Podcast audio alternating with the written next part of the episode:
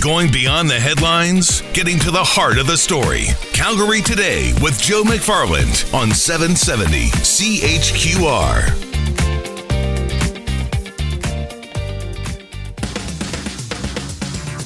If it's important to you, it's important to us. You're listening to Calgary Today with Angela Kokott on News Talk 770 CHQR. Text your questions and comments to 403 974 8255.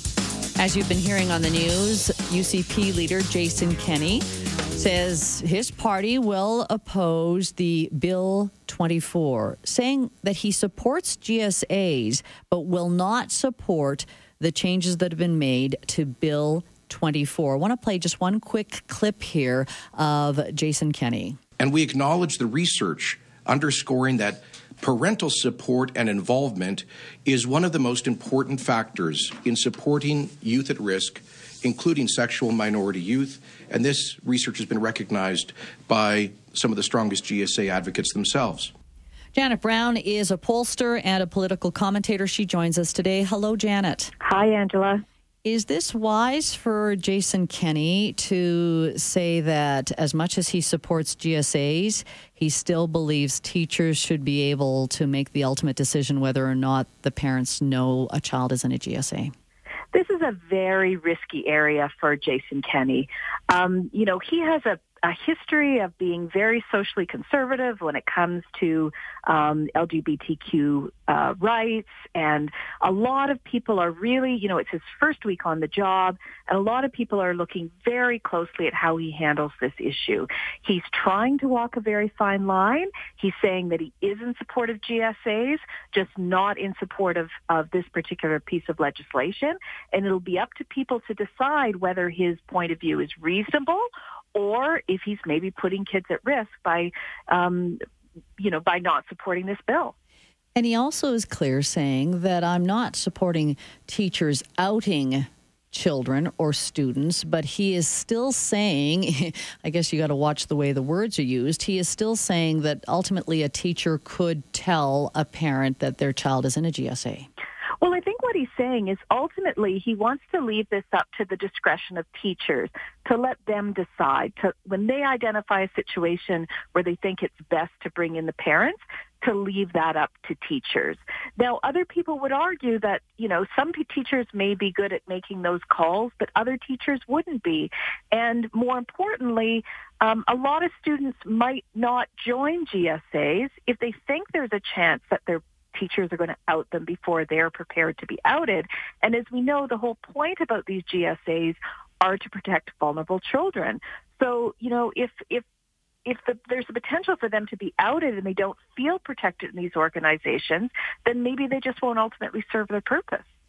I I was suggesting that Jason Kenney shouldn't fall for a, a, the GSA trap because what happened last week with the NDP tweaking it to ensure that teachers would not do this. There was some side comments that this was the Kenney clause, and this almost seems like if Jason Kenney goes down this road, that the NDP are rubbing their hands together, saying, "Yep, this is exactly what we want to see happen." Well, there's no coincidence that this was one of the first bills presented when the House resumed. It's one of the first things that Jason Kenney has to tackle as leader of the UCP. Um, you know, this is a preview of the next election. The NDP most definitely want the next election to be a culture war. They want to sort of force Albertans into a situation where they're forcing them to choose between their economic interests and their social interests. And the NDP are counting on the fact that there may be a lot of people out there who really like what Jason ha- Kenney has to say about economic policies, but they're going to be sufficiently uncomfortable with how he feels about social policy that it's going to put them in a catch-22. And, you know, this issue of GSAs, um, you know, it's been the downfall of a lot of politicians. It's what put Danielle Smith offside with the wild, with her Wildrose Party. It caused Jim Prentice a lot of trouble at the end of uh, 2014 when they were trying to get Bill 10 passed. So this is a very risky area for politicians. Rachel Notley knows this, and, you know, she's made a very strong intention of of making Jason Kenney take a stand on this very early in his leadership.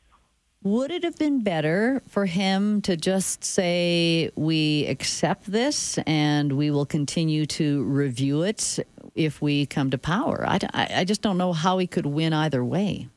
Well, another option he could have pursued is he could have recommended some um, amendments to the legislation.